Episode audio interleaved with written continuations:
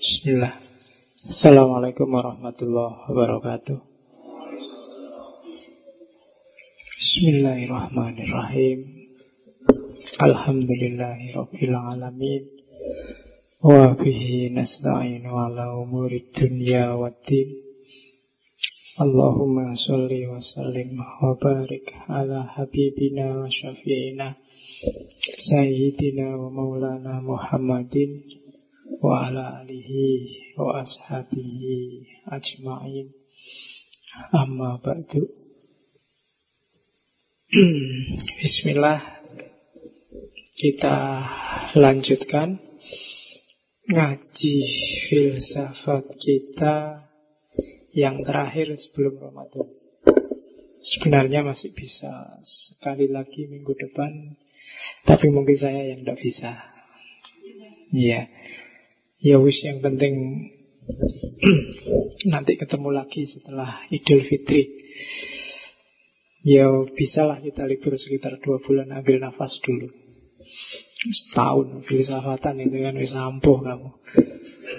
Ya di review yang kemarin saya ngerti di antara sesi-sesi itu ada terselip yang bermanfaat yang kemarin lupa sambil ngaji tadarusan.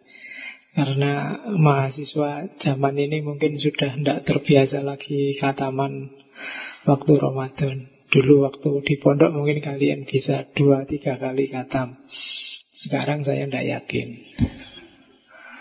Ya wis sudah kelihatan. Mbok sekali aja bisa bisa khatam itu menurut saya bagus lah. Sehari satu dua juz itu kan sudah enteng kalau puasa kan karena aktivitasnya berkurang banyak. Cuma hari ini saya tidak tahu godaannya banyak. Nomor satu yang jelas kalau kamu nganggur kan biasanya yang dipegang dulu bukan Quran tapi ya kalau nggak HP, laptop dan kawan-kawan. Meskipun kamu bisa bilang, lu di HP saya ada Qurannya kok, prek. Buka e kapan? Ya kan? Ya aku yakin adalah aplikasi Qurannya di HP-mu Tapi yang buka kapan? Sejak baru kamu download paling ya Tidak pernah kamu lirik lagi. Ya kan? Apalagi laptop wis. Nah, Sudah. Tidak kesenggol lagi kan? Itu yang namanya aplikasi-aplikasi itu. Ya mumpung Ramadan lah nanti. Kalau kamu sedang gini Itu sebenarnya bukan WA-an atau Facebookan Itu sedang ngaji sebenarnya kan kalau bisa. Mumpung Ramadan. Mumpung awal Ramadan. Kalau sudah tengah-tengah Ramadan Biasanya sudah meleret lagi. Oke Makanya tak kasih libur filsafat. Malam ini Pertemuan terakhir. Ya temanya lebih dahsyat lagi Dibandingkan minggu lalu. Sebenarnya ini kelanjutannya minggu lalu. Kalau minggu lalu argumen tidak adanya Tuhan, malam ini kita ketemu argumen adanya Tuhan.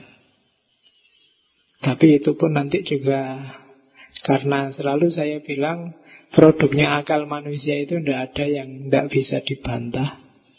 Jadi ini nanti banyak sekali argumen juga dibantai sendiri antara para filosof. Dan kamu nanti jangan kaget.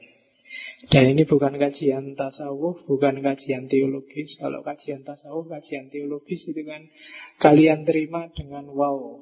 Karena luar biasa ada mukjizat-mukjizatnya, ada karomah-karomahnya. Kalau kajian tasawuf, kalau kajian teologis, kalian menerimanya kan sambil mengkerut. Itu aliran gua, apa aliran yang lain itu kan sedikit itu. Itu kalau teologi.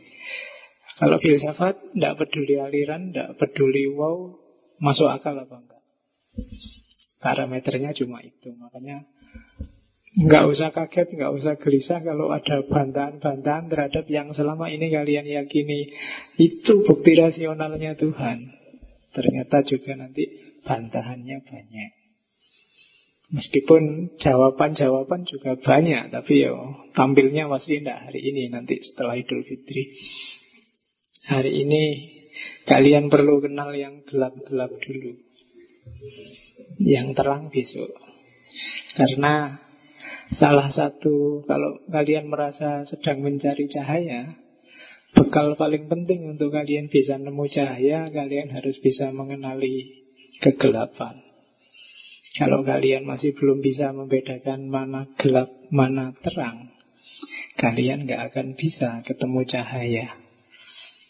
Rumusnya itu. Apalagi hari ini. Yang gelap dan yang terang kan campur.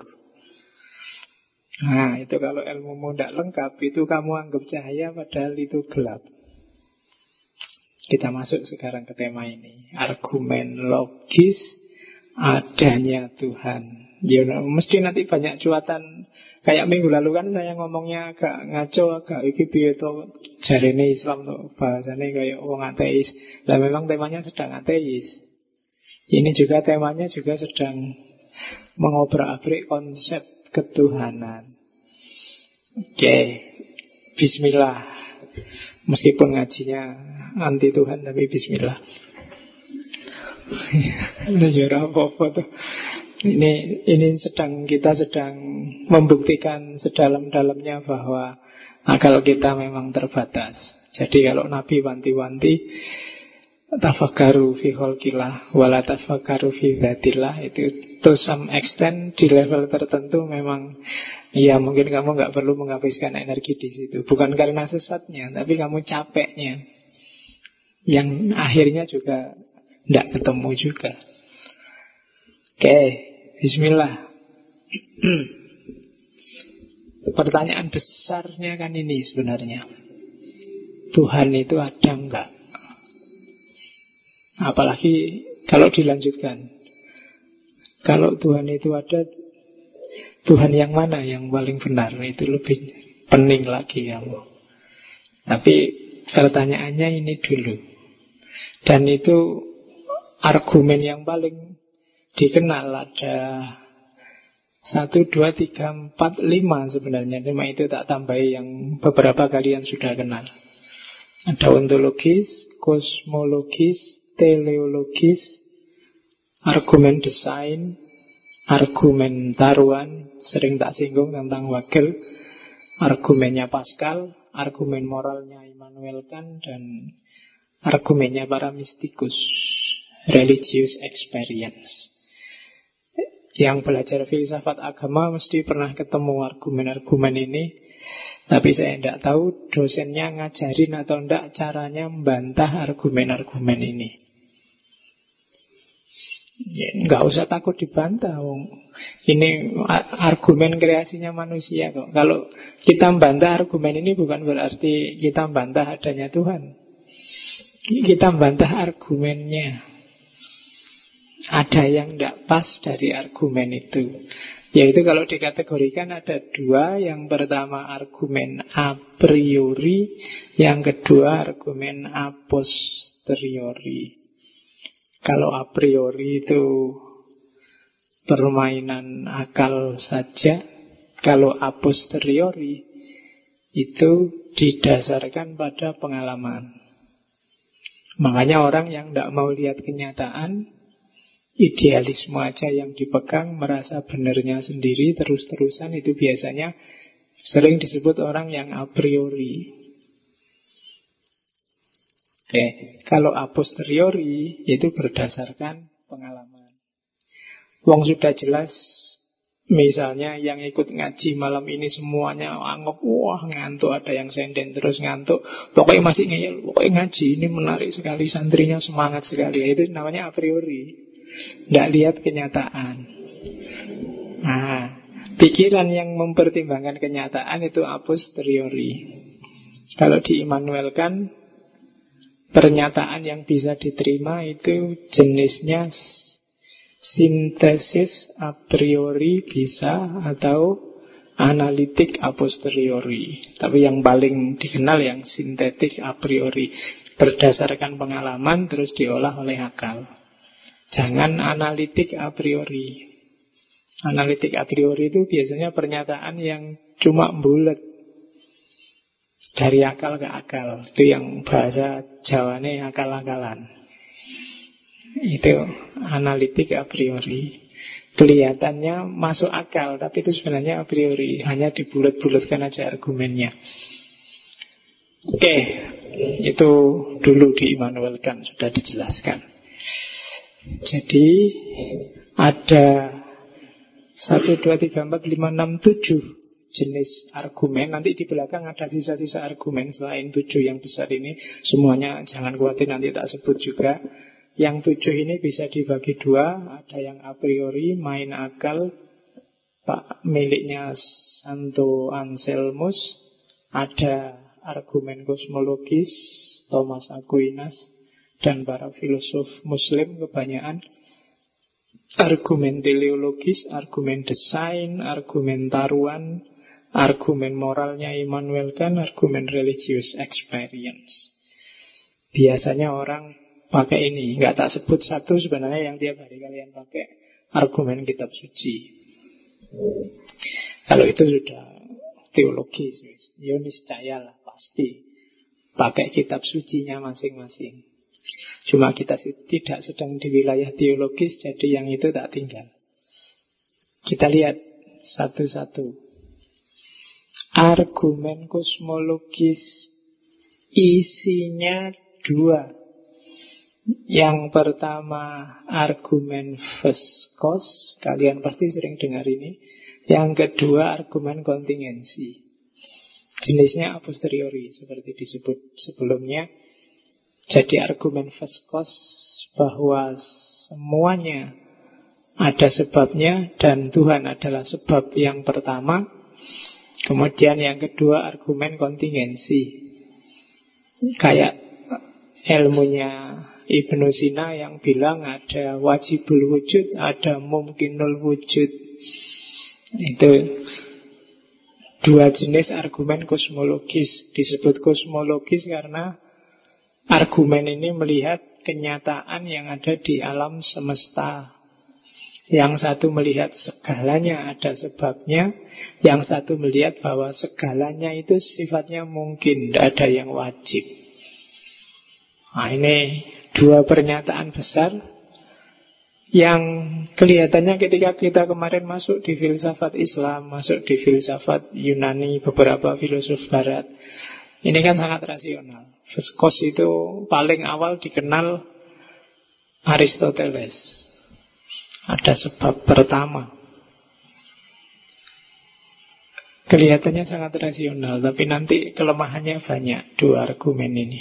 Apalagi kalau ini mau kita pakai sebagai orang yang percaya pada Tuhan. Kita lihat ya kelemahannya di mana. Kita pahami dulu. Yang pertama Veskos Argumen kosmologis jenis pertama. Rentetan logikanya kan itu. Diawali dari premis Segala sesuatu Itu pasti ada sebabnya. Mikrofon ini Dia hadir di sini ada sebabnya Laptop ini hadir di sini ada sebabnya. Kalau ingin ngerti lebih jauh tentang sebab, buka lagi sesi-sesi mungkin di logika. Saya tidak tahu pertemuan ke keberapa. Ya kalau Aristoteles kan membagi ada sebab material, sebab efisien, sebab formal, dan yang terakhir sebab final. Ya, dengan empat, empat jenis kos, empat, empat jenis sebab. Jadi diasumsikan nggak ada satupun hal di dunia ini yang nggak ada sebabnya. Segalanya wis, mungkin termasuk lahir batin. Apa pun yang kamu alami, yang kamu miliki sekarang ada sebabnya. Tidak ada yang ujuk-ujuk. Eh ujuk-ujuk saya dapat uang pak. Tidak. Kamu ngertinya ujuk-ujuk itu ada sebabnya. Orang lewat, mau uangnya ditaruh di saku, kok meleset terus jatuh ke bawah. Terus ketemu kamu, kan itu aja. Ada sebabnya itu ndak kok jatuh dari langit. Ya kadang-kadang kan kamu ngambil uang terus lupa nyaku. Hati-hati kalau sholat Jumat. Karena ada itu ceritanya. Pas kotaknya lewat, nyari uang ini kok uang kok besar semua kamu buka dompet Nah, carinya yang kecil. Kamu cemplungin seribu. Begitu kamu cemplungin dari belakang orang, mas, mas, dua ratus ribu dikasih ini kamu. Mas, kamu kan heran. Itu uang kok boros dua ratus ribu mau dicemplungin, itu dicemplungin. Iya. Begitu habis Jumatan, Pak, Pak, 200 ribu dicemplungin sampai itu. 2 ribu, 5 ribu kan cukup. Loh itu tadi uangnya masnya jatuh, mas lagi. iya. Oke. Okay. Makanya jangan pelit-pelit. Kalau kamu masukin berapa? Seribu. Jangankan seribu, Pak. Iya, lewat aja saya tidak ngerti, Pak. Ngantuk. Iya. Ya mbok kalau nggak ngasih nggak apa-apa. Cuma jangan ngantuk. Kasihan yang mau muter itu loh. Kamu mau ditaruh ini masih tidur Mau didorong ke sana Jangan-jangan mau ngasih Mau dibangunin susah. Oke Itu pun ada sebabnya. Nggak ada yang jatuh dari langit. Dalam banyak hal. Itu permis pertama Mengimplikasikan permis kedua tidak ada satu hal pun yang jadi sebab bagi dirinya sendiri. Sebab itu selalu di luar musabab. Yang bikin HP bukan HP ini sendiri. Yang bikin anak bukan anak itu sendiri. Ya kan gitu, malah kacau nih anak itu sendiri. Sejago-jagonya tukang sulap Itu tetap tidak bisa menciptakan dirinya sendiri. Apa pun. Jadi permis pertama Ini mulai mikir logika Harus agak pelan-pelan. Tidak ada sesuatu Yang jadi sebab Bagi dirinya sendiri. Selalu sebab itu di luar dirinya. Ya meskipun kamu bilang Saya pak tidak tahu entah kenapa kok rasanya sedih sekali. Ya enggak itu berarti ada yang mendorong yang bikin kamu sedih. Entah perasaanmu, entah kenanganmu, entah memorimu yang lama selalu dari luar. Nah, terus ada lagi permis ketiga. Permis ketiga tidak mungkin ada tapi rangkaian sebab akibat yang tambah akhir. Wah ini susah kan? Susah dibayangkan. Ini ada sebabnya. Ini, sebab ini juga disebabkan oleh ini. Ini disebabkan oleh terus. Yang nggak ada akhirnya susah dibayangkan. Misalnya mikrofon ini dari pabrik mic. Pabrik mic bahannya dari plastik. Plastik bahannya dari apalah. ya beras plastik lah. Jadi pengrajin plastik, pengrajin plastik dari petani yang nanam plastik apa ada nanam plastik. ya langsung pokoknya terus itu sebab terus yang tidak ada akhirnya, tidak ada titik akhir. Yang pertama ada itu akal tidak nyampe. Tidak mungkin ada sebab akibat yang tanpa akhir.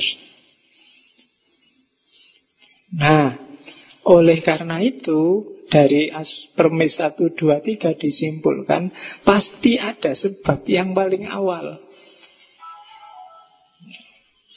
Oke, ada musiknya. Pasti ada sebab yang paling awal. Cereng-cereng gitu. Itu seru, tidak apa-apa. Dan gak ngantuk, enak ada musiknya gitu. Saya tak kasih ilustrasi. Cereng-cereng gitu ya kalau. Oke, iya. Nah, sebab pertama ini harusnya kan dia tidak punya yang bikin dia ada, tidak ada yang menyebabkan dia ada.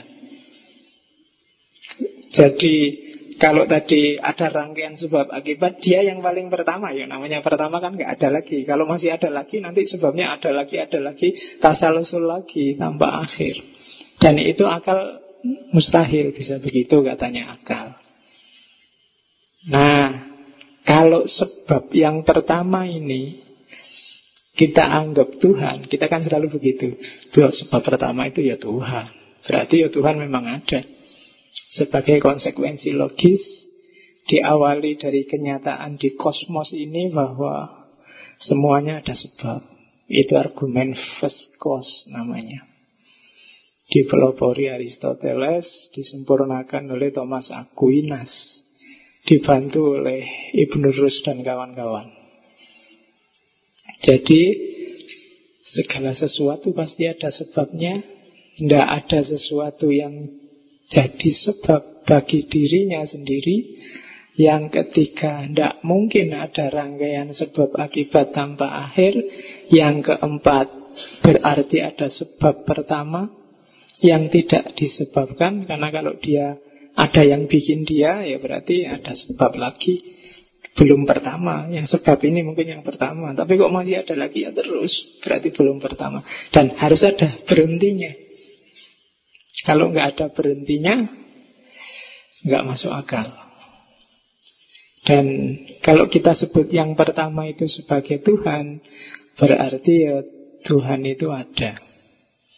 Oh ini kan argumen luar biasa. Kalau saya berhenti di sini, bagi kamu ini argumen yang sempurna. Berarti Tuhan itu memang ada. Ya tidak apa-apa, memang level kita masih belum nyampe untuk mengkritisi yang ini. Tapi para filosof sudah banyak yang mengkritik ini.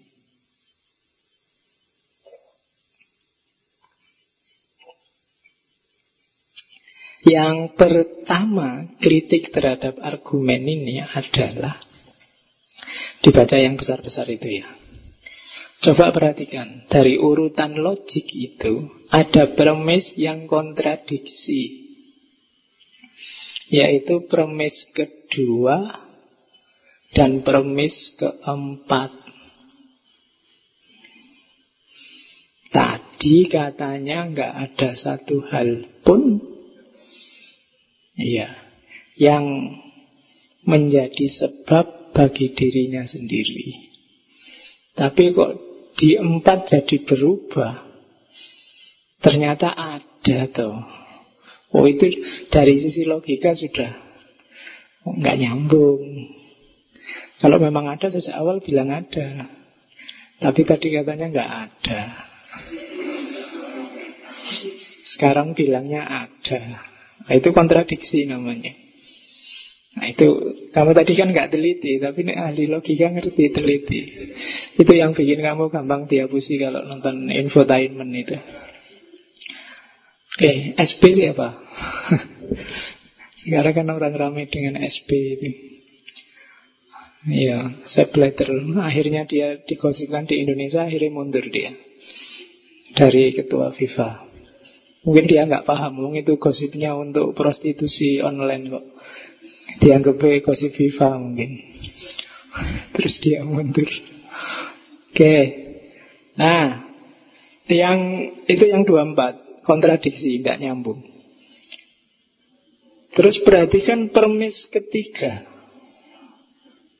Tadi kan kamu seneng aja, nggak nyampe lo akal kalau ada sebab akibat tanpa akhir.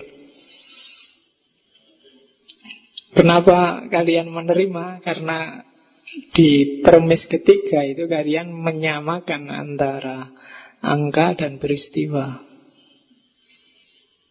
Jadi tak baca ya. Premis ini biasanya karena kita punya asumsi bahwa rangkaian angka yang tidak terbatas itu tidak ada. Pasti ada batasnya. Rangkaian angka itu gini, kalau kalian tak tanya, angka paling kecil berapa? Kalian mesti nggak nyampe akal saya pak. Tapi ada toh, pasti ada pak. Kan gitu. Angka paling besar berapa? Wah, sembilan, sembilan, sembilan, nggak nyampe pak saya menyebutnya. Tapi pasti ada pak, ada pak. Kalau nggak ada kan Tuhan itu tidak terbatas kan. Kalian selalu bilang gitu. Kalau angka bisa, tapi kalau peristiwa nggak bisa. Peristiwa atau sesuatu secara logis itu pasti ada sebabnya. Bisa kalian cari. Kalian kan selalu membayangkan sebab itu ini menyebabkan ini, ini menyebabkan rangkaian sebab akibat nggak selalu begitu, bisa menyamping, bisa macam-macam. Dan setiap peristiwa, sebut peristiwa apa pun atau sesuatu apa pun yang bisa kalian tahu, itu pasti ada sebabnya. Semuanya, Pak, semuanya. Kalau itu peristiwa dan sesuatu. Tinggal kalian nyari contoh. Lupa apa kita bisa? Ya logikanya begitu kan. Tidak ada peristiwa yang tidak ada sebabnya Atau sesuatu yang tidak ada sebabnya Jadi Premis ketiga Membacanya jangan rangkaian Tapi sebab akibat itu ada nggak di segala hal dan segala peristiwa Kalau memang iya ya berarti dia ada Kamu kan terjebak di rangkaian itu Terus bayangannya kayak angka tadi akhirnya Yo, tidak mungkin pak Tidak terbatas, pasti ada batasnya Kayak angka tadi. Berapa angka paling besar? Wah, kita tidak tahu, Pak, tapi pasti ada. Ya, tapi berapa? Ya, tidak tahu, Pak.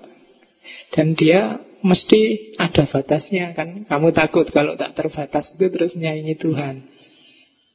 Jadi meskipun akal nggak nyampe, kamu bilang pasti ada batasnya. Dan kamu terjebak di situ termasuk untuk sebab akibat ini. Kamu merasa bahwa loh Sebab juga pasti ada yang terakhirnya. Tapi katanya yang ngeritik argumen ini melihatnya jangan rangkaiannya. Tapi coba dipahami bahwa di muka bumi ini, di alam semesta ini, apa pun namanya, kalau itu peristiwa dan sesuatu, pasti ada sebabnya. Tinggal kalian nyari salah poe contoh wis sebanyak mungkin pilih sendiri yang kalian mampu menyebut sesuatu. Jin pak, setan pak, ada dari mulutmu tadi. Loh, ya kan paling gampang itu. Kamu yang bikin dia eksis. Jadi peristiwa apa pun, momen apa pun, ada awalnya pasti. Tidak harus ada rangkaian terakhirnya. Makanya nanti dibuka lagi ketika ketemu Derrida bahwa petanda transendental itu tidak ada. Seandainya ada rangkaian sebab pun ya pasti nanti muternya tetap di dunia ini. Tidak bisa tiba-tiba muternya ke atas sana. Itu nanti didukung oleh Darwin dan kawan-kawan. Termasuk lahirnya alam semesta ini kan ketemunya Big Bang ternyata. Bukan kun fayakun Atau jangan-jangan kun fayakun itu kalau di bahasa barat kan jadi Big Bang itu Kan ada yang nafsirkan gitu Ya monggo gak apa-apa Tapi argumen first cause ini Bantahan keduanya itu Bantahan ketiganya Bagi kalian yang meyakini Tuhan hanya satu Jangan salah argumen ini bisa membawa Tuhan jadi sepuluh loh Tuhan jadi 20 loh. Kenapa? Siapa yang menjamin sebab itu cuma satu? Misalnya ada deh sebab pertama itu beneran. Tapi apa jaminan di sini kan di logika ini nggak ada jaminan. Terus sebab pertama itu hanya satu. Ya kan, sopo ngerti Oh ini sebab, kalau manusia-manusia-manusia Ujungnya yang jadi sebab pertama ini Ini kalau hewan-hewan-hewan Ujungnya sebab pertama itu mungkin gitu Wong, wong komposisi logiknya seperti itu, tidak mengarah pada satu sebab. Dia bisa jadi banyak sebab. Jadi sebab pertama itu ada tapi jumlahnya dua misalnya. Yang satu sebab dari semua kebaikan, yang satu sebab dari semua kejahatan. Misalnya. Atau sebabnya banyak sesuai urusannya. Kalau urusan laut-laut ya sebabnya dewa laut Kalau urusan angin-angin ya dewa angin Kalau urusan udara-udara ya dewa udara misalnya Bisa kayak gitu Jadi yang monoteis Tidak perlu GR pakai argumen ini Karena bisa jadi argumen ini bisa juga dipakai orang kafir yang kamu sebut politeis Atau orang Zoroaster yang dualis Jadi itu bantahan ketiga. Bantahan keempat, argumen ini tidak menyebut sama sekali sifat Tuhan, karakter Tuhan. Jadi Tuhan yang kayak gimana ya tidak tahu. Bantahan kelima, Kalau kalian pakai argumen ini, maka kalian akan seperti orang barat di awal pencerahan. Deistik. Jadi Tuhan itu kayak tukang buat jam. Jadi dia menciptakan, menyebabkan sesuatu yang pertama. Setelah itu kan barang Selanjutnya akan disebabkan oleh yang pertama ini tadi. Barang kedua disebabkan yang pertama Barang ini disebabkan lagi Jadi Tuhan sudah nggak ikut cawe-cawe. Jadi kalau pakai kayak gini Begitu menciptakan Menyebabkan sesuatu yang pertama Tuhan nganggur sudah. Tidak ngapa-ngapain pensiun dia. Karena yang lain kan disebabkan yang sudah jadi itu terus dari sebab-sebab terus. Jadi cukup kun sekali, nah, yang lain suruh sana dewe. Sudah ada aturannya. Jadi kalau pakai argumen ini jatuhnya deistik. Yang deistik itu nanti ujungnya bisa sekularistik, kemudian transisinya namanya agnostik, akhirnya jadi ateis. Gak ada gunanya punya Tuhan. Kan gitu kemarin. Ini prosesnya agak tak balik aja. Tak awali dari ateisnya dulu. Jadi, kalau pakai argumen ini, yang pertama ada kontradiksinya. Yang kedua, ada yang tidak punya dasar, permis ketiga. Yang ketiga, Tuhannya bisa banyak. Yang keempat, Tuhannya nggak jelas kayak gimana. Pokoknya ada gitu aja. Dan yang terakhir, jatuhnya jadi deistik. Nah, itu kelemahannya argumen first cause. Masih dipakai ceramah juga tidak apa-apa, asal ininya nggak ditunjukkan. Ya, agama itu kan yang penting bikin orang imannya kuat. Ya, kalau ininya jangan dibuka. Jadi Coba kita pahami Bapak Ibu Alam semesta ini Mesti ada sebabnya. Ya apa-apa Nanti ditambah ayat. Kalau Allah Ta'ala Wa kholakallahu yang jelas ini situlah. Tidak apa-apa. Nah, Yang ini jangan dikeluarin. Ya, pokoknya ini senjatamu lah senjata kalau mau diajak debat di tantangan wah, baru kalau turun panggung kiainya kamu tanya ini. Oke. Okay. Rati duduk Ya, itu argumen first cause. Argumen kosmologis pertama. Kosmologis kedua kelemahannya hampir sama.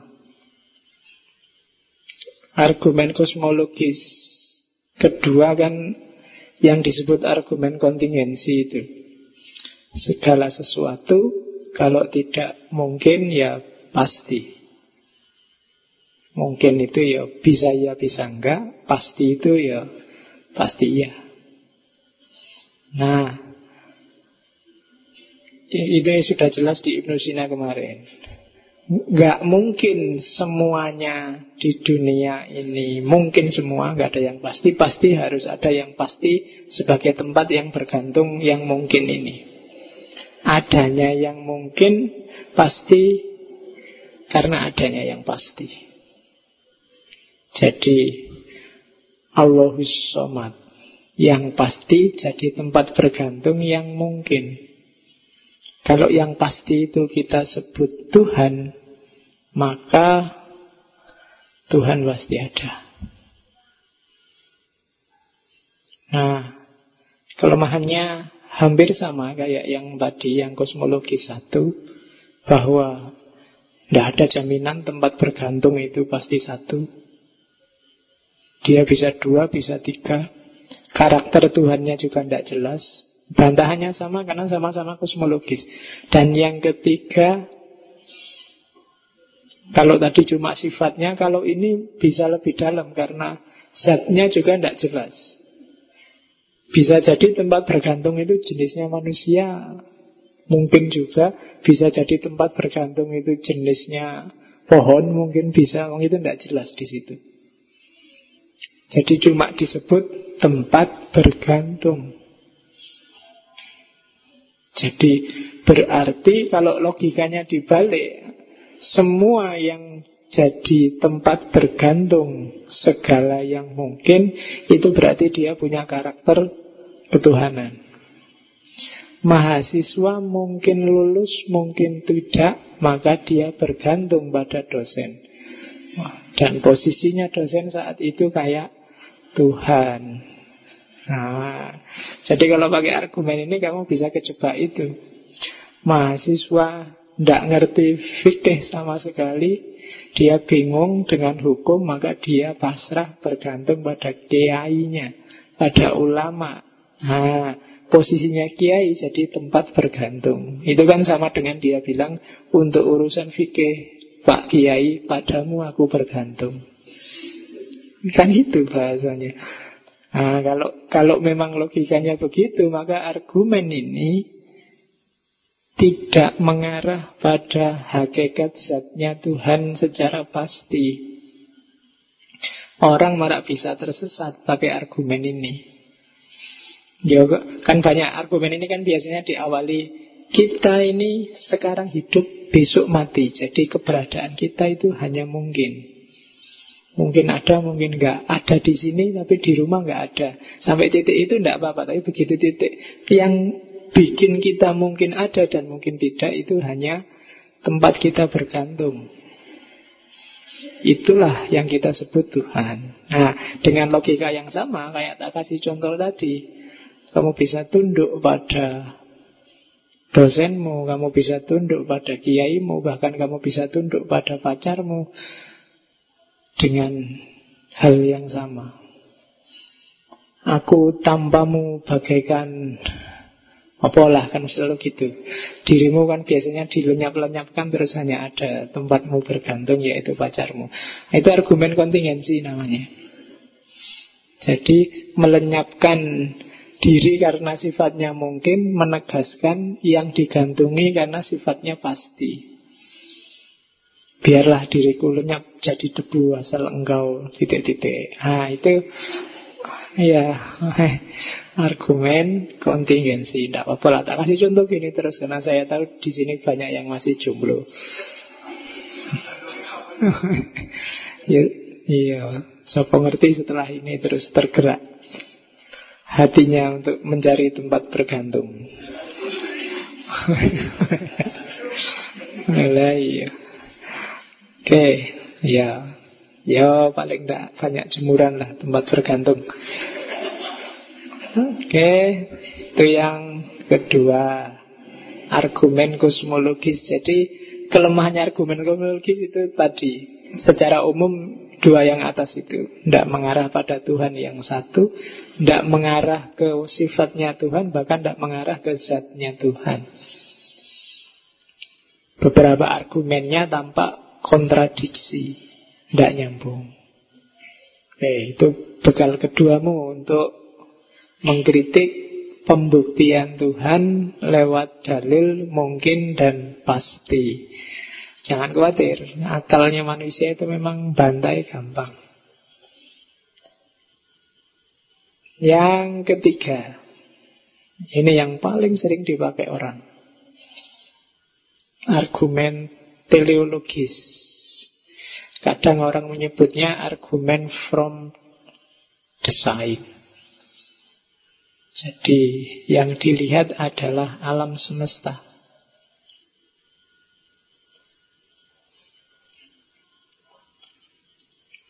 Ini cara berpikirnya namanya analogi atau kias. Lebih tepatnya lagi, jenis kias yang dipakai di argumen teleologis itu kias goib alas syahid. Membuktikan yang tidak ada dengan yang ada membuktikan yang tidak hadir dengan yang hadir. Misalnya, tadi malam kamu melekan. Begitu pagi-pagi kuliah masuk kelas kamu masih riyip-riyip bolak-balik angop. Maupun bahasa Indonesia ini angop itu ya. Menguap itu bukan air itu menguap. Ya meng, mengangop. Ngangop terus matanya merah terus teklak tekluk dari yang hadir itu meskipun kamu nggak cerita apa-apa, bisa aku simpulkan bahwa tadi malam kamu melean.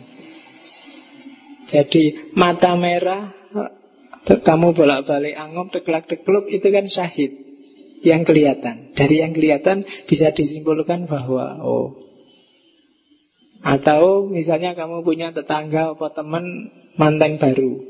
Subuh-subuh kamu mau ke masjid, loh kok orang ini mandi. Nah, dari mandinya kamu simpulkan tadi malam mesti terjadi. ya kan? Kamu nggak perlu nginjeng, nggak perlu ngintip, tapi dari syahid mandinya dia bisa disimpulkan. Kamu simpulkan yang goib tadi malam bahwa terjadi sesuatu. Itu namanya syahid ala ghaib. Kalau Pak siapa yang mantan rektor UIN itu Pak Musa Asari selalu ngasih contoh kalau kamu jalan-jalan di Kaliurang tiba-tiba kalau kamu naik misalnya ke Telogo Putri itu masuk ke hutan-hutan tiba-tiba di situ kamu lihat ada celana dalam berserakan entah bekas apa itu hanya dari lihat celana dalam itu kamu bisa menyimpulkan peristiwa yang terjadi sebelumnya. Ya kan?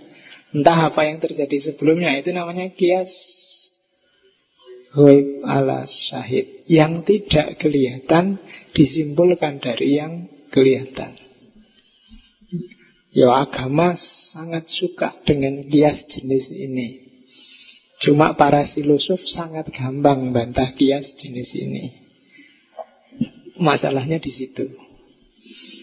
Kayak ini jenisnya membuktikan Tuhan dari alam semesta. Ini kan sering kita pakai. Lihatlah betapa teraturnya, lihatlah betapa indahnya dunia ini. Ini kalau bukan Allah siapa lagi ya itu kan kias dari alam semesta tiba-tiba larinya ke Allah itu kan Waib ala syahid kalau direntet secara logis itu sebenarnya yang dianalogikan itu Allah, ilatnya itu karena sama dengan pengalamannya manusia, sumber ilatnya itu manusia. Rentetan logisnya kayak begitu. Misalnya, pertama orang memahami intelijensi manusia. Orang bikin bangku luar biasa ya. Akalnya itu bisa aja ngerancang bangku karena ini di masjid buat ngaji ya kira-kira pas buat orang duduk dipingilah cuma sekian senti kemudian lebarnya juga nggak perlu lebar-lebar sampai sana wong ini paling Quran besarnya berapa terus ini kan produk intelijensi bikin LCD. Dulu belum ada, tapi dengan akalnya manusia bisa ketemu. Kalau cuma segini, misalnya kalian sekarang ngaji, ayo dilihat di laptop ini mesti ngerubung di belakangku sumpah kan. Gimana caranya ya biar bisa itulah terus ada teknologi ini. Nah itu kan hasil intelijensi Pinter ya yang bikin ini Kita sekarang jadi nyaman Kan kayak gitu Nah setelah lihat karya manusia ini Terus lihat Oh, coba lihat alam semesta itu. Mirip kayak desain laptop, mirip kayak desain LCD. Bikin kita nyaman, pas sekali sama kita. Matahari itu pas di situ. Kalau lebih dekat 10 cm mungkin sudah terbakar bumi atau lebih jauh dikit kita bisa beku. Itu yang naruh di situ siapa kok pas sekali. Nah, itu mesti Allah ada di sana main, Tuhan ikut main, ada yang ngatur, ada yang ngaruh. Jadi permis pertama itu Permis kedua, alam semesta ini mirip kayak intelijensi hasil karya manusia yang bikin kita nyaman. Dia juga bikin kita nyaman, tapi dia skalanya besar, luar biasa. Jadi alam ini berarti juga produk intelijensi. Produk intelijensi itu berarti tidak asal, tidak asal itu berarti ada tujuannya Dirancang khusus untuk kepentingan tertentu Itu namanya bertujuan Bertujuan itu bahasa Yunaninya telos Makanya argumennya disebut argumen teleologis Ada desainnya Sesuatu yang didesain itu kan berarti ada tujuan tertentu Gelas itu didesain ada lubangnya di atas karena untuk minum. Coba lubangnya di bawah sudah habis. Begitu kalian ngambil itu kan desain namanya. Pintu ditaruh di samping atau depan rumah atau belakang rumah, tidak di atas. Kalau di atas kalian masuknya susah. Itu kan desain. Misalnya bikin rumah pak pintunya tak taruh di atas. Kalau naik pakai tangga, terus nggak perlu tembok, pakai kaca aja semua. Pintunya di atas, jadi kalian masuk rumah kayak kerupuk nyemplung anu itu. Oke. Oke. Okay. Lo itu argumen from design. Segala sesuatu ada tujuannya. Alam semesta ini kompleks desainnya pas. Bahkan desain tubuh kita kan pas. Mata dua di sini, hidung di sini, telinga di sini itu kan pas. Kalau mata di samping kan agak susah kamu. Di depan nggak kelihatan tapi kalau ada cewek lewat sana kelihatan. Kalau iya, kamu tidak perlu ngelirik. Kamu jalan biasa aja tiba-tiba sweet sweet karena sudah kelihatan dari sini. Nggak perlu noleh. Tapi kan nggak enak kalau kamu mau nangis gini-gini, nggak bisa gini. Ya kan? Jadi Allah merancangnya pas. Konstruksi tangan, titik siku, titik semuanya pas.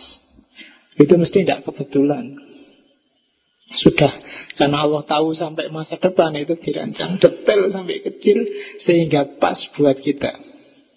Berarti desainernya ini luar biasa. Perancangnya alam semesta ini sip pokoknya jos. Nah, kalau perancang desainer itu kita sebut Tuhan, berarti Tuhan memang ada. Buktinya apa? Alam semesta ini loh Tertib, harmonis, nyaman, pas untuk kita tinggali Bagus luar biasa, indah luar biasa Itu namanya argumen teleologis ah. Oke okay. Dilanjutkan nggak? Atau jangan Pak nanti saya nggak punya argumen lagi untuk meyakini Tuhan. Ini juga ada bantahannya. Banyak filosofi yang bantah argumen from design. Kita lihat ya. Yang ini tetap untuk bahan ceramah, yang ini jangan. Oke. Okay. Loh kan yang paling sering diceramahkan yang tadi kan, yang desain itu kan. Lihatlah alam semesta, bagaimana Allah menciptakan langit, bumi, bintang-bintang kan gitu. Nah, kritiknya Tak tunjukkan yang paling sadis ngeritik itu David Hume. Kritiknya David Hume yang pertama ketika kamu bilang bahwa alam ini tertib, terdesain rapi, berapa persen alam semesta yang sudah kamu lihat? Dari keseluruhan alam semesta. Kamu baru lihat dikit sudah disimpulkan bahwa semua alam semesta ini indah. Oh, kamu cuma baru lihat screen savernya komputer aja sudah bilang bahwa alam semesta ini indah. Ya kan, kamu belum ngerti aslinya alam semesta itu. Kamu lihat, uh pantai itu indahnya luar biasa. Kamu belum lihat yang kemarin tenggelam berapa anak rekreasi itu. Kalau sudah gitu apa masih indah? Ya kan? Generalisasi. Argumen ini katanya David Hume Kelemahan pertama adalah mengeneralisir Over generalisasi Hanya lihat beberapa fenomena alam Yang dianggap harmonis Terus disimpulkan seluruhnya harmonis. Loh, hawanya sekarang loh Pak, enak Pak, enggak. Panas, karena saya nggak suka dingin, saya suka yang panas. Panas ini enak. Enak bagimu, tapi bagi orang yang nggak seneng panas, begitu panas dia sumpek.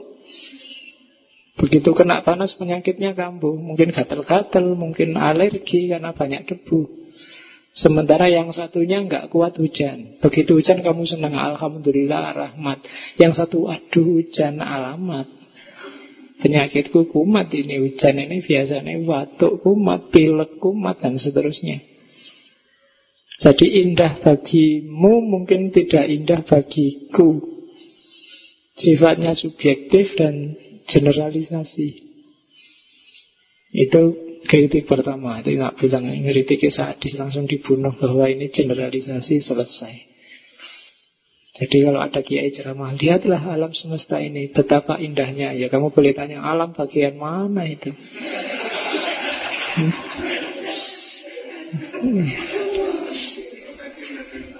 Iya, alam Indonesia ini kan indah. Nah, Ustaznya bilang gitu, yuk kamu tinggal nyontoin banyak di Indonesia ini yang Apalagi yang hidup di Jakarta, hidup di pinggir kali, hidup di bawah Merapi. Indahnya di mana? Sekarang terakhir kabar banyak cacing keluar. Katanya mau ada gempa. Tenang aja, alam ini indah dan harmoni. Allah tidak akan tega, itu argumen minggu lalu itu.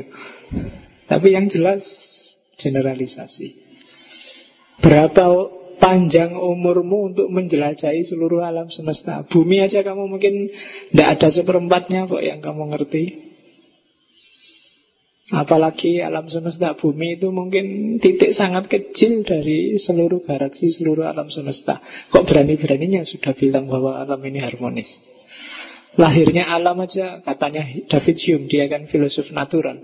Karena Big Bang, tabrakan nggak sengaja antar galaksi, antar planet dan melahirkan planet pijar yang namanya matahari terus yang lain mengikuti dengan sifatnya. Jadi semacam kebetulan katanya David Hume. Ya kebetulan bumi ini kayak gini. Sekarang kan mulai bingung nyari sumber daya alam yang baru karena diperkirakan sekian ratus tahun ke depan kita kehabisan sumber daya kalau habis benar ya kita tidak bisa hidup lagi di muka bumi ini. Mungkin harus pindah ke planet yang lain. Paling enak planet Hollywood. Di planet Mars juga masih belum layak. Atau jangan-jangan ya itulah nanti kiamat. Kamu mungkin bilangnya gitu. Oke, yang pertama itu jenis. Yang kedua, Jangan bilang kamu ganteng kalau nggak ada orang jelek. Maksudnya apa? Kamu bilang alam semesta ini indah, tertib, harmoni. Itu kamu bandingkan sama alam semesta yang mana? Kamu ngomong ini loh alam semesta yang sangat indah. Kamu bisa ngomong gitu kalau ada alam semesta lain yang itu rusak kacau dan supaya baru kamu bisa bilang ini indah itu rusak. Nah kalau cuma satu kan nggak bisa bilang indah atau ndak indah, harmonis atau ndak harmonis. Kalau kita punyanya cuma satu-satunya ini, ndak tahu kita apakah ini harmonis apa enggak. Kok ndak ada tandingannya. Kamu nggak bisa bilang, Pak, kalau di rumah Pak, saya paling cakep. Berapa laki-laki di rumah? Satu Pak, hanya saya. Ya mesti ya. Kamu jelek pun tetap yang paling cakep. Nggak ada yang lain. Bumi juga gitu. Alam semesta juga gitu. Kita nggak ngerti tandingannya ya jangan bilang ini indah. Kalau ngerti tandingannya baru kamu bisa bilang, nah lihat alam yang sana itu rusak kan? Nah kita indah. Alam semesta loh ya, tidak cuma bumi. Argumennya kan itu alam semesta. Jadi indah dan tidak indah pun nanti sifatnya juga relatif kayak tak bilang tadi. Bagimu indah nyaman luar biasa, bagi yang lain bumi ini sudah semakin panas, semakin rusak, semakin kacau. Apalagi orang-orang yang tersiksa, terpinggirkan. Susah lagi nanti bilangnya. Itu kan makanya kalau kamu ceramah, Alhamdulillah Bapak Ibu kita tinggal di bumi yang gemar ripah roh jinawi. Kamu yang tidak punya duit kan paling gerundel. Roh jinawi apa? Mangan. Sudah mikir nanti makan apa masih bingung kita dianggap makmur. Bapak ibu yang berbahagia Bahagia apa nih? Ini lagi sumpah Mau garap tesis Juru berbahagia gimana? Ya iya. Bahagia tidak bahagia itu kan? Melihatnya dari mana dulu Kan kadang-kadang motif-motif kan gitu. Oke. Bapak Ibu yang dimuliakan Allah, dimuliakan gimana? Dosen pembimbing aja nggak memuliakan sama sekali, marah-marah. Capek-capek ngeprint dioret-oret mulai halaman awal sampai akhir. Oke. Itu bantahan kedua. Bantahan ketiga Tadi kan sumber analoginya manusia Maka hasilnya adalah antropomorfis Desainer besar yang luar biasa itu Sama dengan manusia besar yang luar biasa Dan kalau agama-agama kan nggak mau Apalagi Islam Tuhannya antropomorfis. Allah itu tidak sama sama sekali dengan makhluk. Tapi dengan menggunakan logika ini, Tuhan itu jadi antropomorfis. Dia beraksi, dia bertindak kayak manusia menciptakan bangku. Jadi dia punya akal, punya keinginan, punya gaya kayak manusia. Karena memang sumber analogi, sumber kiasnya yang awal manusia. Jadi hasilnya mesti dibayangkan Tuhan adalah manusia yang super. Akhirnya mesti begitu. Karena awal argumennya manusia. Nah itu kritiknya David Hume. Terus yang keempat minggu lalu problem kejahatan. Ya buktinya ada tsunami, ada banjir, ada gempa bumi. Dari mana kita bilang Tuhan itu maha indah, Tuhan itu maha desain. Dia ingin desain kayak apa kalau bikin tsunami? Apa sudah bosan dengan desain sekarang? Bersihin aja lah semuanya seret. Dengan tsunami kan cepat.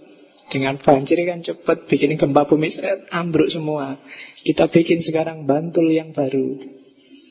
Apa gitu? Kejahatan. Jadi kritiknya David Hume kalau kita masih pakai argumen from design, hasil akhirnya kita akan tabrakan dengan dunia yang sudah mulai rusak. Apa kalau memang sudah mulai rusak gini Tuhannya nggak ada? Apa Tuhan sudah cuek? Apa kayak katanya Ibit itu Tuhan sudah mulai bosan? Ya kan? Ya mungkin enggak lah. Bosan itu kan karena nggak ada variasi. Sekarang manusia itu kan variatif sekali. Dosanya juga nggak monoton, macam-macam. Loh lah ya itu kan nggak bikin bosan tau mesti Gusti Allah bikin ngerti lagi. Jajal mau bikin apa lagi? Oh, prostitusi aja sekarang variasinya macam-macam. Sabu variasinya macam-macam sampai coklat sampai anu semuanya ada sabunya. Oh, itu kan malaikat dan Tuhan itu mesti tertarik. Luar biasa seneng oh. Ternyata manusia tidak membosankan. Kreatif. Oke. Okay. Itu kritiknya David Hume. Kita nggak lihat bagian bumi yang rusak sih, lihat yang bagus-bagus saja. Makanya kesimpulannya gitu. Oke, dulu zaman gempa itu saya jumatan di Masjid Uin itu makmumnya lari semua, khotibnya mencoba bertahan, akhirnya lari juga.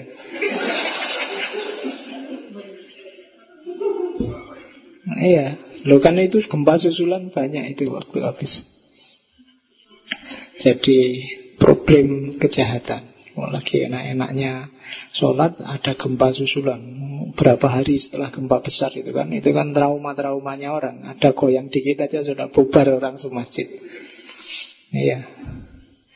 Jadi khotibnya pinginnya agak lama dikit lah biar syarat rukunnya pas dilengkapi apa tapi yo tidak tahan juga. Akhirnya ya lari. Ya urusannya nyowo Oke, nah itu bagian dunia yang tidak bisa dikasih argumen from design. Oke, itu jadi kritik kesekian terhadap argumen. Nah, ini yang agak harus mikir pakai logika. Argumen ontologis. Santo Anselmus. Bapak teologi kalau di Kristen. Dia yang bikin teologi itu dengan definisi faith seeking understanding. Keimanan yang mencoba untuk memahami. Karena orang percaya, orang beriman itu akan lebih mantap kalau paham.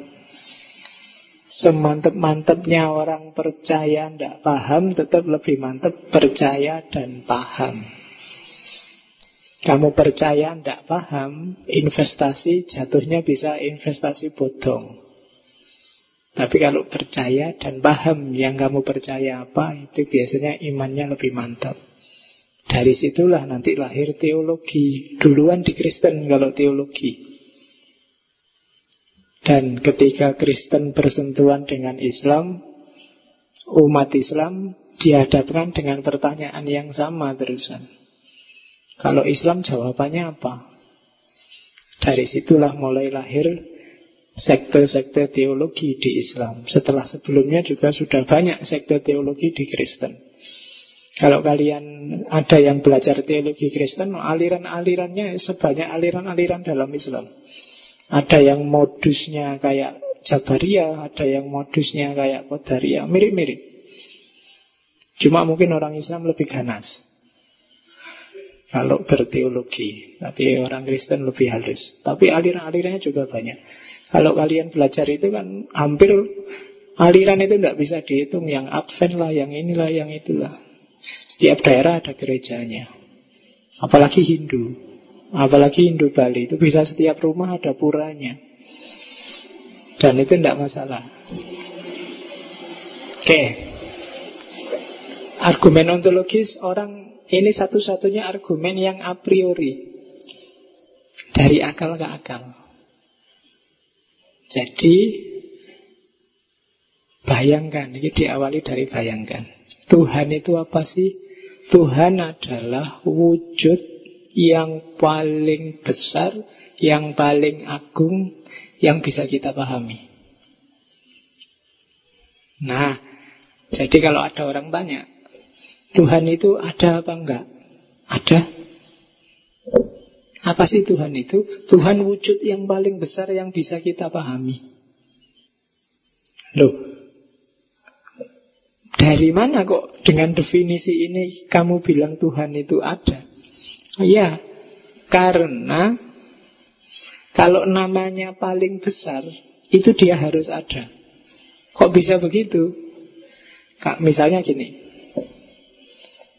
kalau ada sesuatu antara dalam bayangan saya punya uang banyak sekali hanya dalam bayangan dengan saya punya uang banyak sekali dalam kenyataannya itu lebih besar mana?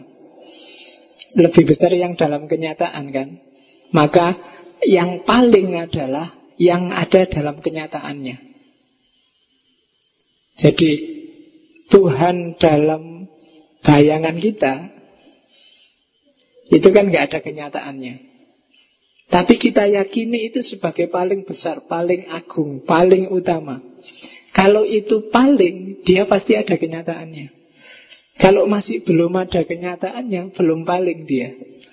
Karena untuk derajat paling, itu harus ada kenyataannya. Kayak uang tadi loh. Uangku paling banyak, tapi cuma dalam bayangan. Nah itu lebih banyak lagi, uangku paling banyak dan ada kenyataannya. Berarti yang paling adalah yang ada kenyataannya ini. Tentang Tuhan juga begitu. Kalau tadi hanya sekedar konsep, pokoknya saya yakin Tuhan itu paling besar. Begitu kita ngomong Tuhan paling besar, berarti dia ada kenyataannya. Karena kalau dia cuma konsep, dia belum paling. Ah, itu mikir itu. Jadi orang pinter itu gitu. Awalnya kamu disuruh ngelamun aja. Bayangkan cewek paling cantik. Cewek cantik itu yang rambutnya panjang, yang yang paling cantik loh ya. Iya pak, yang rambutnya panjang, yang kulitnya putih dan seterusnya. Nah, oh itu belum paling cantik milikku lebih cantik. Kriteria aku persis kayak kamu, tapi dia harus ada dalam kenyataannya. Nah itu kan berarti lebih cantik yang ada dalam kenyataan ini dibandingkan yang cuma dalam khayalan. Tuhan juga begitu. Awalnya cuma kita yakini aja kan dia zat yang paling besar. Tapi begitu kita yakini dia zat yang paling besar, berarti dia harus ada, pasti ada dalam realitas. Kalau dia nggak ada, dia belum paling besar. Karena antara cuma konsep dengan ada kenyataannya, lebih besar yang ada kenyataannya. Maka yang paling besar ini harus ada kenyataannya. Karena kita kasih atribut paling. Ah, itu argumennya Santo Elsinmus. Jadi nggak perlu capek-capek lihat alam semesta sambil nongkrong aja dipikir, dirumuskan pakai akal. Tuhan pasti ada. Kenapa? Karena kita yakin dia paling besar, paling agung, paling... Oke, okay. Sekarang kita lihat kritiknya. Yang mengkritik keras Anselmus ini Immanuel Kant.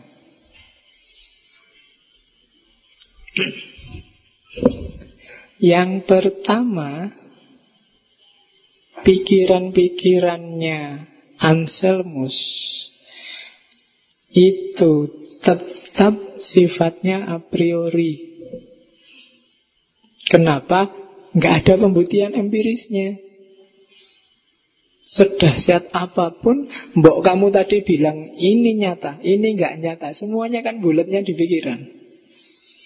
Kalau masih dalam pikiran saja, ya tetap a priori, dari akal ke akal. Tidak bisa disimpulkan kenyataan. Itu hanya ngomong di kritik yang kedua bahwa Tuhan itu ada dan yang satu ngomong konsep tentang Tuhan, yang satu ngomong konsep Tuhan yang benar-benar ada. Jadi kritik pertamanya kan itu. Kritik keduanya Immanuel kan kesalahan besarnya Anselmus adalah mencampur antara first order predicate dan second order predicate. First order predicate itu predikat yang nambah sesuatu pada barangnya. Misalnya, mikrofon ini warnanya hitam. Hitam ini first order, nambah sesuatu, keterangan tentang mikrofon ini. Tapi yang second order itu nggak nambah apa-apa. Kalau saya ngomong mikrofon ini ada, itu kan nggak nambah apa-apa karena begitu aku ngomong mikrofon ini, ya mesti ayo ono. Itu namanya first order. Ya kayak kamu kalau ditanya tadi loh, Gimana? Pacar kriteriamu yang kamu cari kayak gimana? Saya nyari pacar yang putih pak Yang rambutnya panjang Yang kakinya empat Yang misalnya. Contoh ini misalnya.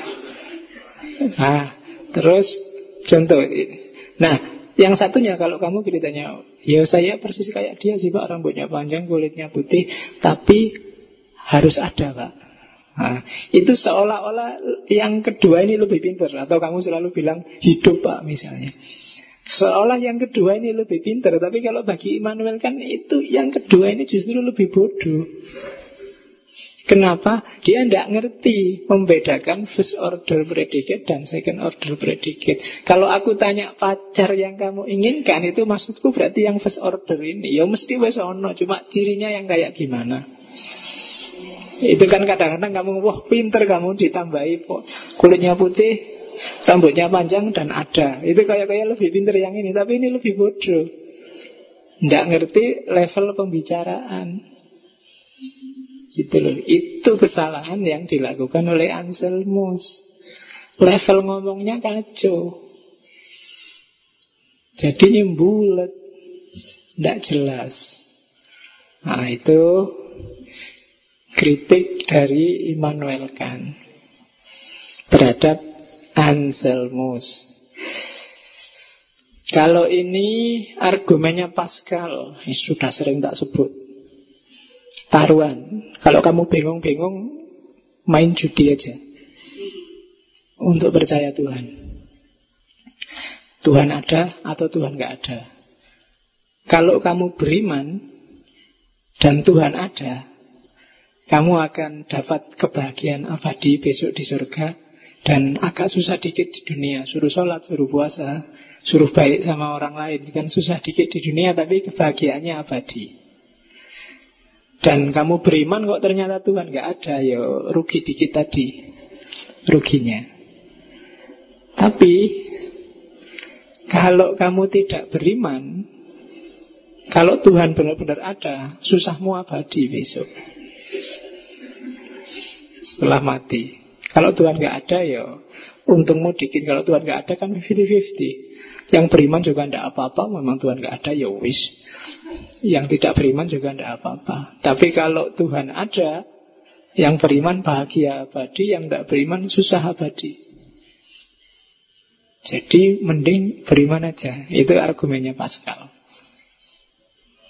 Yo, saya tidak perlu ngeritik argumen ini. Ini argumen spekulatif. Spekulasi. Ini tidak membuktikan apa-apa tentang Tuhan benar ada apa enggak. Ini kan cuma nyari jalan aman. Wis percaya wae ben selamat kan gitu. Ya, tidak ada argumennya. Jadi yo, kalau kepepet kalian boleh pakai senjata akhir ini. Ya, senjata pamungkasnya ini Kalau kalian diajak debat susah jawabnya Untuk punya Tuhan apa enggak. Karena kalian beriman pakai argumen ini. Paling enggak ya pakai Pascal lah. Biar aja kamu tidak beriman Yang penting besok Kalau ternyata Tuhan nggak ada ya tidak apa-apa. Kita nasibnya sama Wong nggak ada Tuhan. Tapi kalau Tuhan ada nah, Nasibmu Kamu akan susah. Abadi di akhirat Aku seneng abadi di akhirat Nah ini finalnya itu. Cuma itu tadi Ini senjata rahasiamu aja. Kalau sudah kepepet. Atau argumennya Immanuel Kant. Saya sering cerita ini jadi nggak usah tak ulang. Katanya Immanuel Kant ya Tuhan harus ada untuk jadi panitia hari kiamat. Ya kan? Sebenarnya ini pikiran Basisnya kan moralitas Manusia wajib bermoral Untuk bikin manusia mau bermoral Syaratnya tiga Bebas Ada kebebasan ada keabadian dan ada Tuhan. Keabadian berarti harus ada hidup sesudah mati. Kenapa? Karena kalau nggak ada tiga hal ini, orang nggak akan mau berbuat moral. Kalau nggak ada kebebasan, moralitas nggak ada harganya. Ya kan? Kamu merkosa orang kok dipaksa, nggak ada harganya. Kamu nggak bisa disalahkan. Kamu kok merkosa orang sampai lima kali? Saya dipaksa, Pak. Kalau nggak diperkosa, dibunuh saya, Pak. Nah, itu kamu kan nggak bisa disalahkan. Kok kamu korupsi, sampai dua triliun? Saya dipaksa, Pak. Dipaksa keadaan.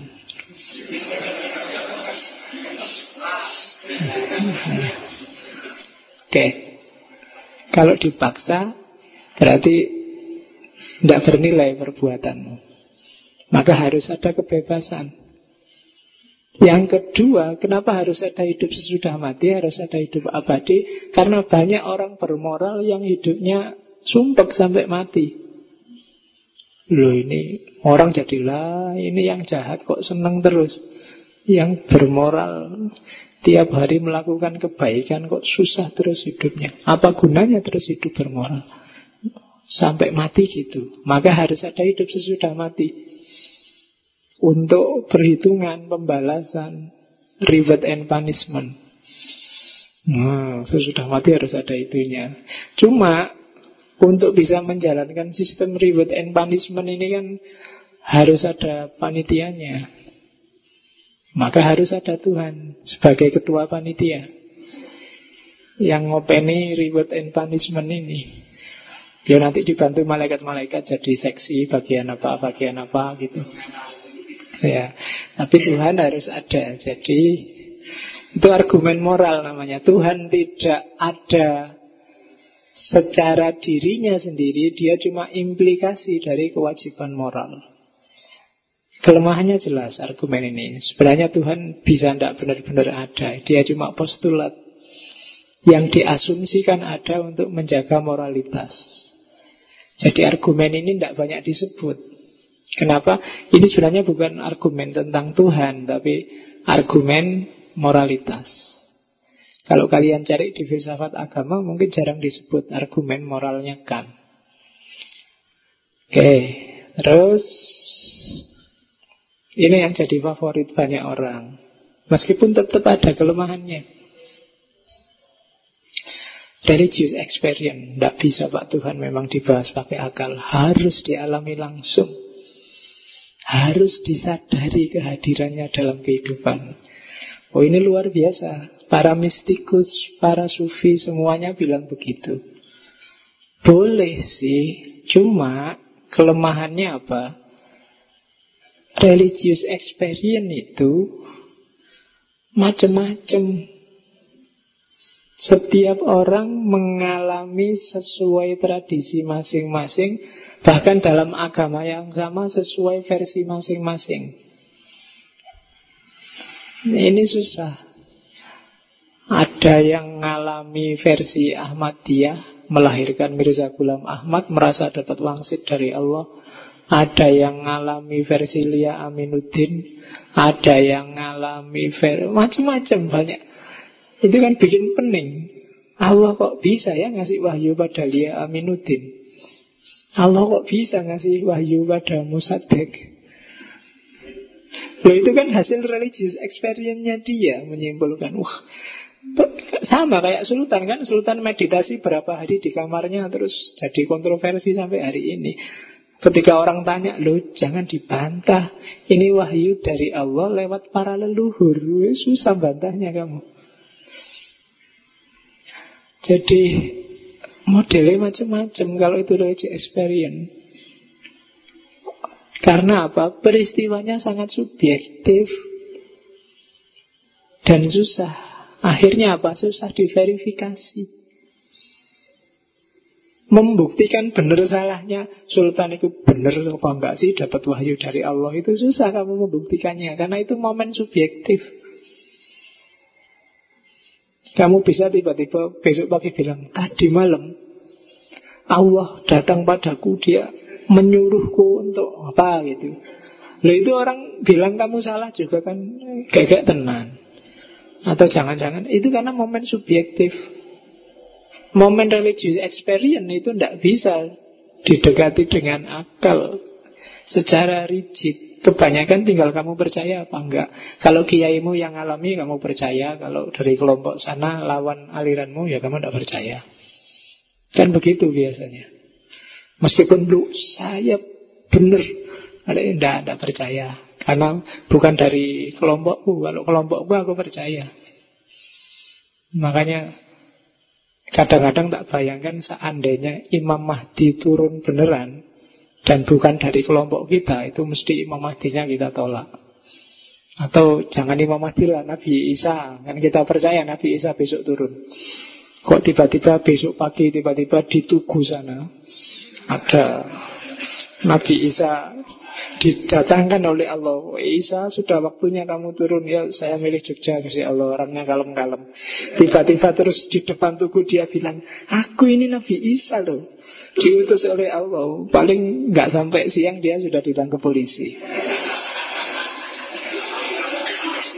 Iya, taruhan berapa dia mesti masuk penjara Kalau nggak masuk pakem Dianggap menistakan agama atau dianggap orang gila Tak bayangkan mesti gitu kalau bilang. Mau dia teriak-teriak, aku beneran nih diutus oleh Allah ini. Ini sudah akhir zaman ini. Ah, gak peduli polisi ini. Kamu juga gak peduli.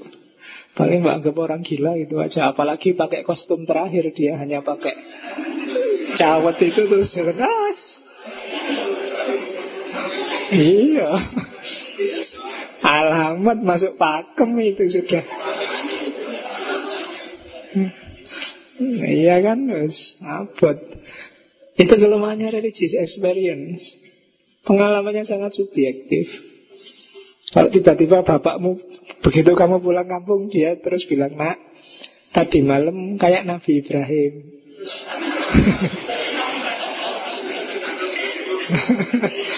iya. Gak mungkin kamu begitu dibilang kayak Nabi Ibrahim Kamu langsung lari duluan Nah, itu kelemahnya religious experience. Sangat subjektif. Susah diverifikasi. Oke. Ini sisanya. Itu tadi argumen-argumen besar yang banyak dipakai orang. Sisanya yang pertama secara deduktif untuk membantah Tuhan bahwa hampir semua asumsi yang membuktikan Tuhan itu membulat. Argumennya berputar-putar. Kayak tadi di atas itu kan agak bulat-bulat semua. Itu kalau kita pakai filsafatnya Occam. Ada filosof namanya Occam, dia punya teori Occam Razor. Occam Razor ini teori gunting. Semua pikiran bulat itu biasanya tidak valid. Buang aja. Semakin sederhana, semakin simpel dan mudah dipahami, itu biasanya lebih benar. Dan kalau pakai teorinya Occam, itu Kepotong semua argumen bulat itu Dan sisanya yang pasti benar tinggal satu Bahwa alam semesta ini ada Cuma itu aja Yang lain asumtif semua Alam semesta ini indah kah? Alam semesta ini ada sebabnya kah? Alam semesta itu kan semua masih asumsi yang bisa dibantah Yang tidak bisa dibantah cuma satu Alam semesta ini ada Itu argumen deduktif pertama Yang dipakai oleh beberapa filosof Untuk membantah Tuhan. Yang kedua ada paradok omnipoten. Meskipun ini sering disebut paradok dagelan. Tuhan Maha Kuasa. Tapi sesuatu yang sangat kuasa itu dalam dirinya sendiri pasti mengandung paradok. Misalnya muncul pertanyaan yang ditulis di situ. Bisa nggak Tuhan menciptakan batu yang besar sampai dia sendiri nggak kuat ngangkat? Itu namanya paradok omnipoten. Kalau Tuhan Maha Kuasa bisa nggak dia bikin menciptakan makhluk yang lebih kuat dari dia sendiri kan? Meskipun enggak. Kalau bisa ya enggak mungkin. Enggak bisa juga enggak mungkin. Itu paradoknya omnipotensi. Jadi yang selanjutnya ada kontradiksi antara Maha taunya Tuhan dan maha kuasanya Tuhan. Jadi itu sama kayak bawahnya Kontradiksi antara free will dan maha taunya Tuhan Kalau Tuhan itu maha tahu Berarti dia juga tahu masa depan Kalau dia tahu masa depan Berarti segala sesuatu sudah pasti. Kalau segala sesuatu sudah pasti, free will itu berarti nonsen. Hidup kita benar-benar kayak wayang sebenarnya. Jadi kamu itu tidak bebas. Kenapa? Masa depanmu sudah jelas kok. Besok istrimu siapa, anakmu berapa, cucumu tinggalnya di mana, itu sudah ada draftnya. Allah sudah ngerti. Itu konsekuensi dari alim. Tuhan Maha tahu masa depan. Cuma maha taunya Tuhan itu makanya disebut tabrakan dengan free Maha taunya Tuhan itu juga tabrakan dengan maha kuasanya Tuhan. Kalau Tuhan maha kuasa, berarti dia bisa ganti. Tadi harusnya di masa depan gini, sekarang ganti jangan gini, jadi gitu deh. Kalau gitu berarti ya pengetahuannya Tuhan bisa ganti juga. Bisa berubah. Dan ini perubahan ini juga dikritik. Masa Tuhan mencela-mencela? Masa dan ketika disebut perubahan itu kan berarti ada yang mempengaruhi. Pertanyaannya, masa Tuhan bisa dipengaruhi? Terus berubah pikiran. Yang bisa gitu kan manusia. Nah itu kritiknya.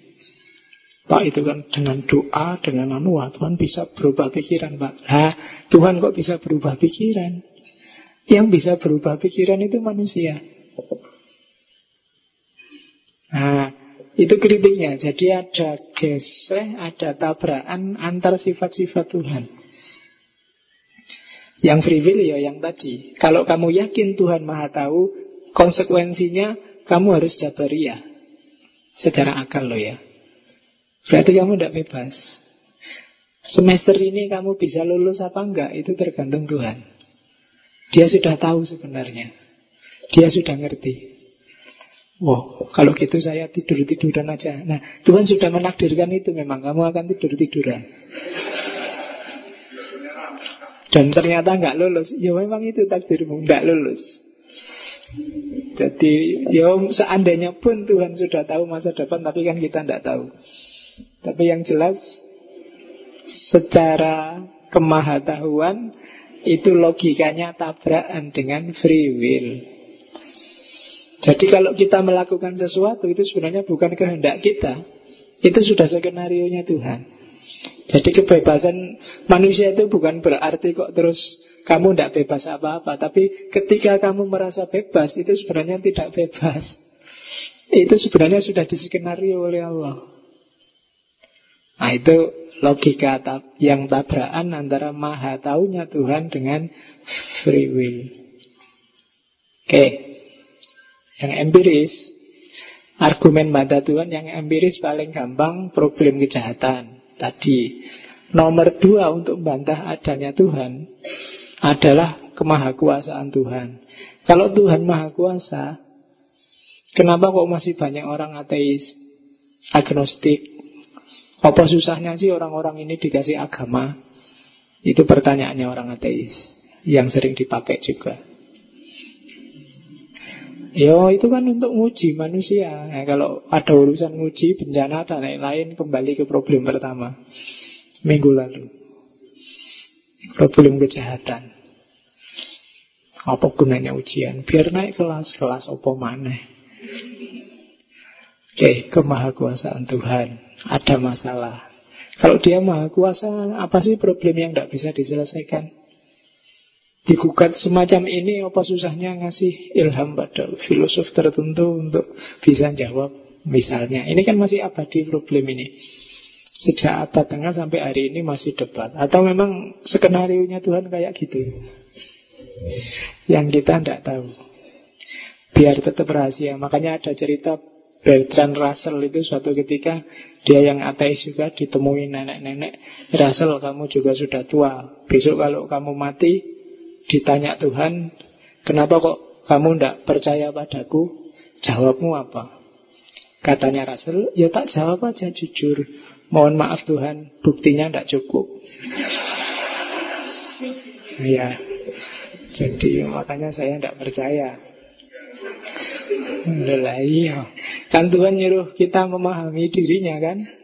Pakai akal. Nah, Harusnya jawabnya Ya mohon maaf Bukti yang diberikan tidak cukup Jadi saya belum bisa percaya. Nah sekarang sudah ketemu baru percaya. Di akhirat. Oke. Ada lagi yang lucu Argumen induksi. Kalau argumen induksi itu kan melihat fakta, kenyataan sehari-hari terus disimpulkan. Dari faktanya ternyata semua agama kuno, Yunani kuno, Mesir kuno, itu oleh generasi selanjutnya disimpulkan sebagai agama yang salah. Nah, secara induktif itu berarti mungkin agama-agama itu mungkin semuanya akan mengalami nasib yang sama. Jadi besok agama yang kita anut hari ini juga oleh tiga, empat, lima generasi yang akan datang akan dianggap agama yang salah. Sama kayak manusia hari ini itu mengkritik epistemologinya lah, apanya lah dari keberagamaan abad tengah. Itu kan menyalahkan agama. Lama-lama mungkin Islam yang disenang. Islam zaman itu isinya tawuran terus, teroris terus. Lama-lama terus dianggap salah. Makanya ada ya hadis yang bilang Islam itu datangnya asing nanti pada akhirnya dianggap asing lagi. Mungkin dianggap salah. Mungkin kayak Yunani kuno, Mesir kuno.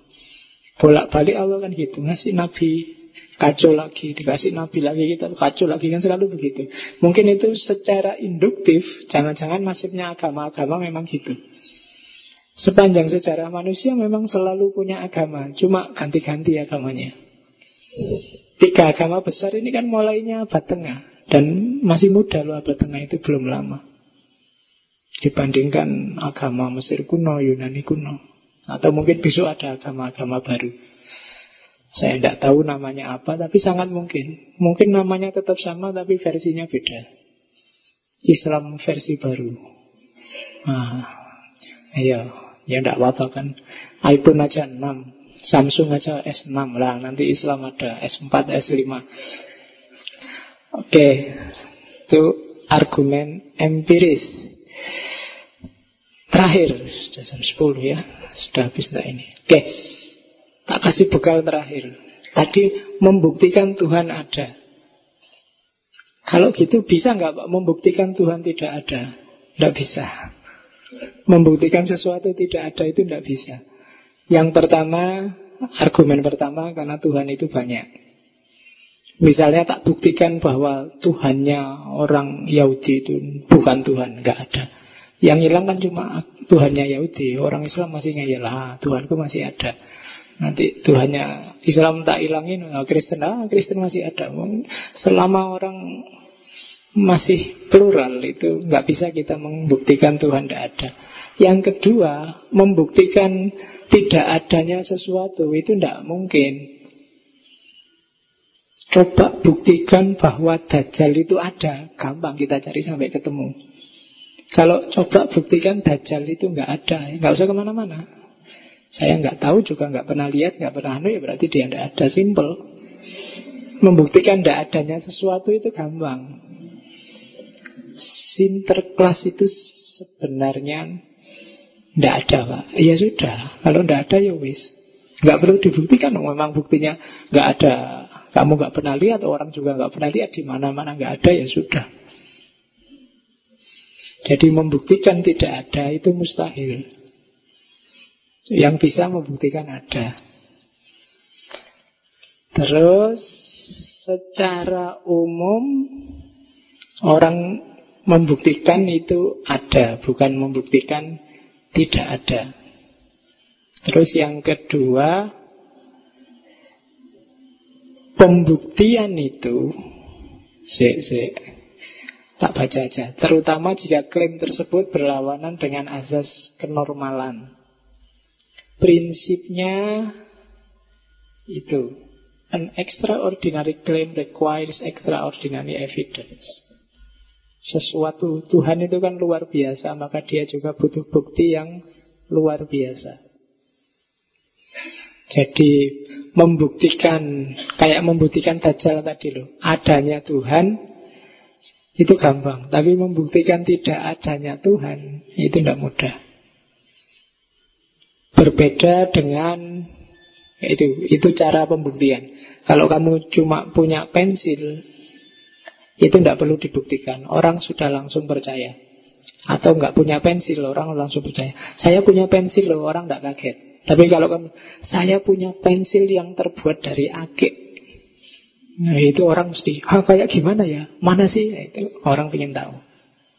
Karena apa? Karena dia luar biasa.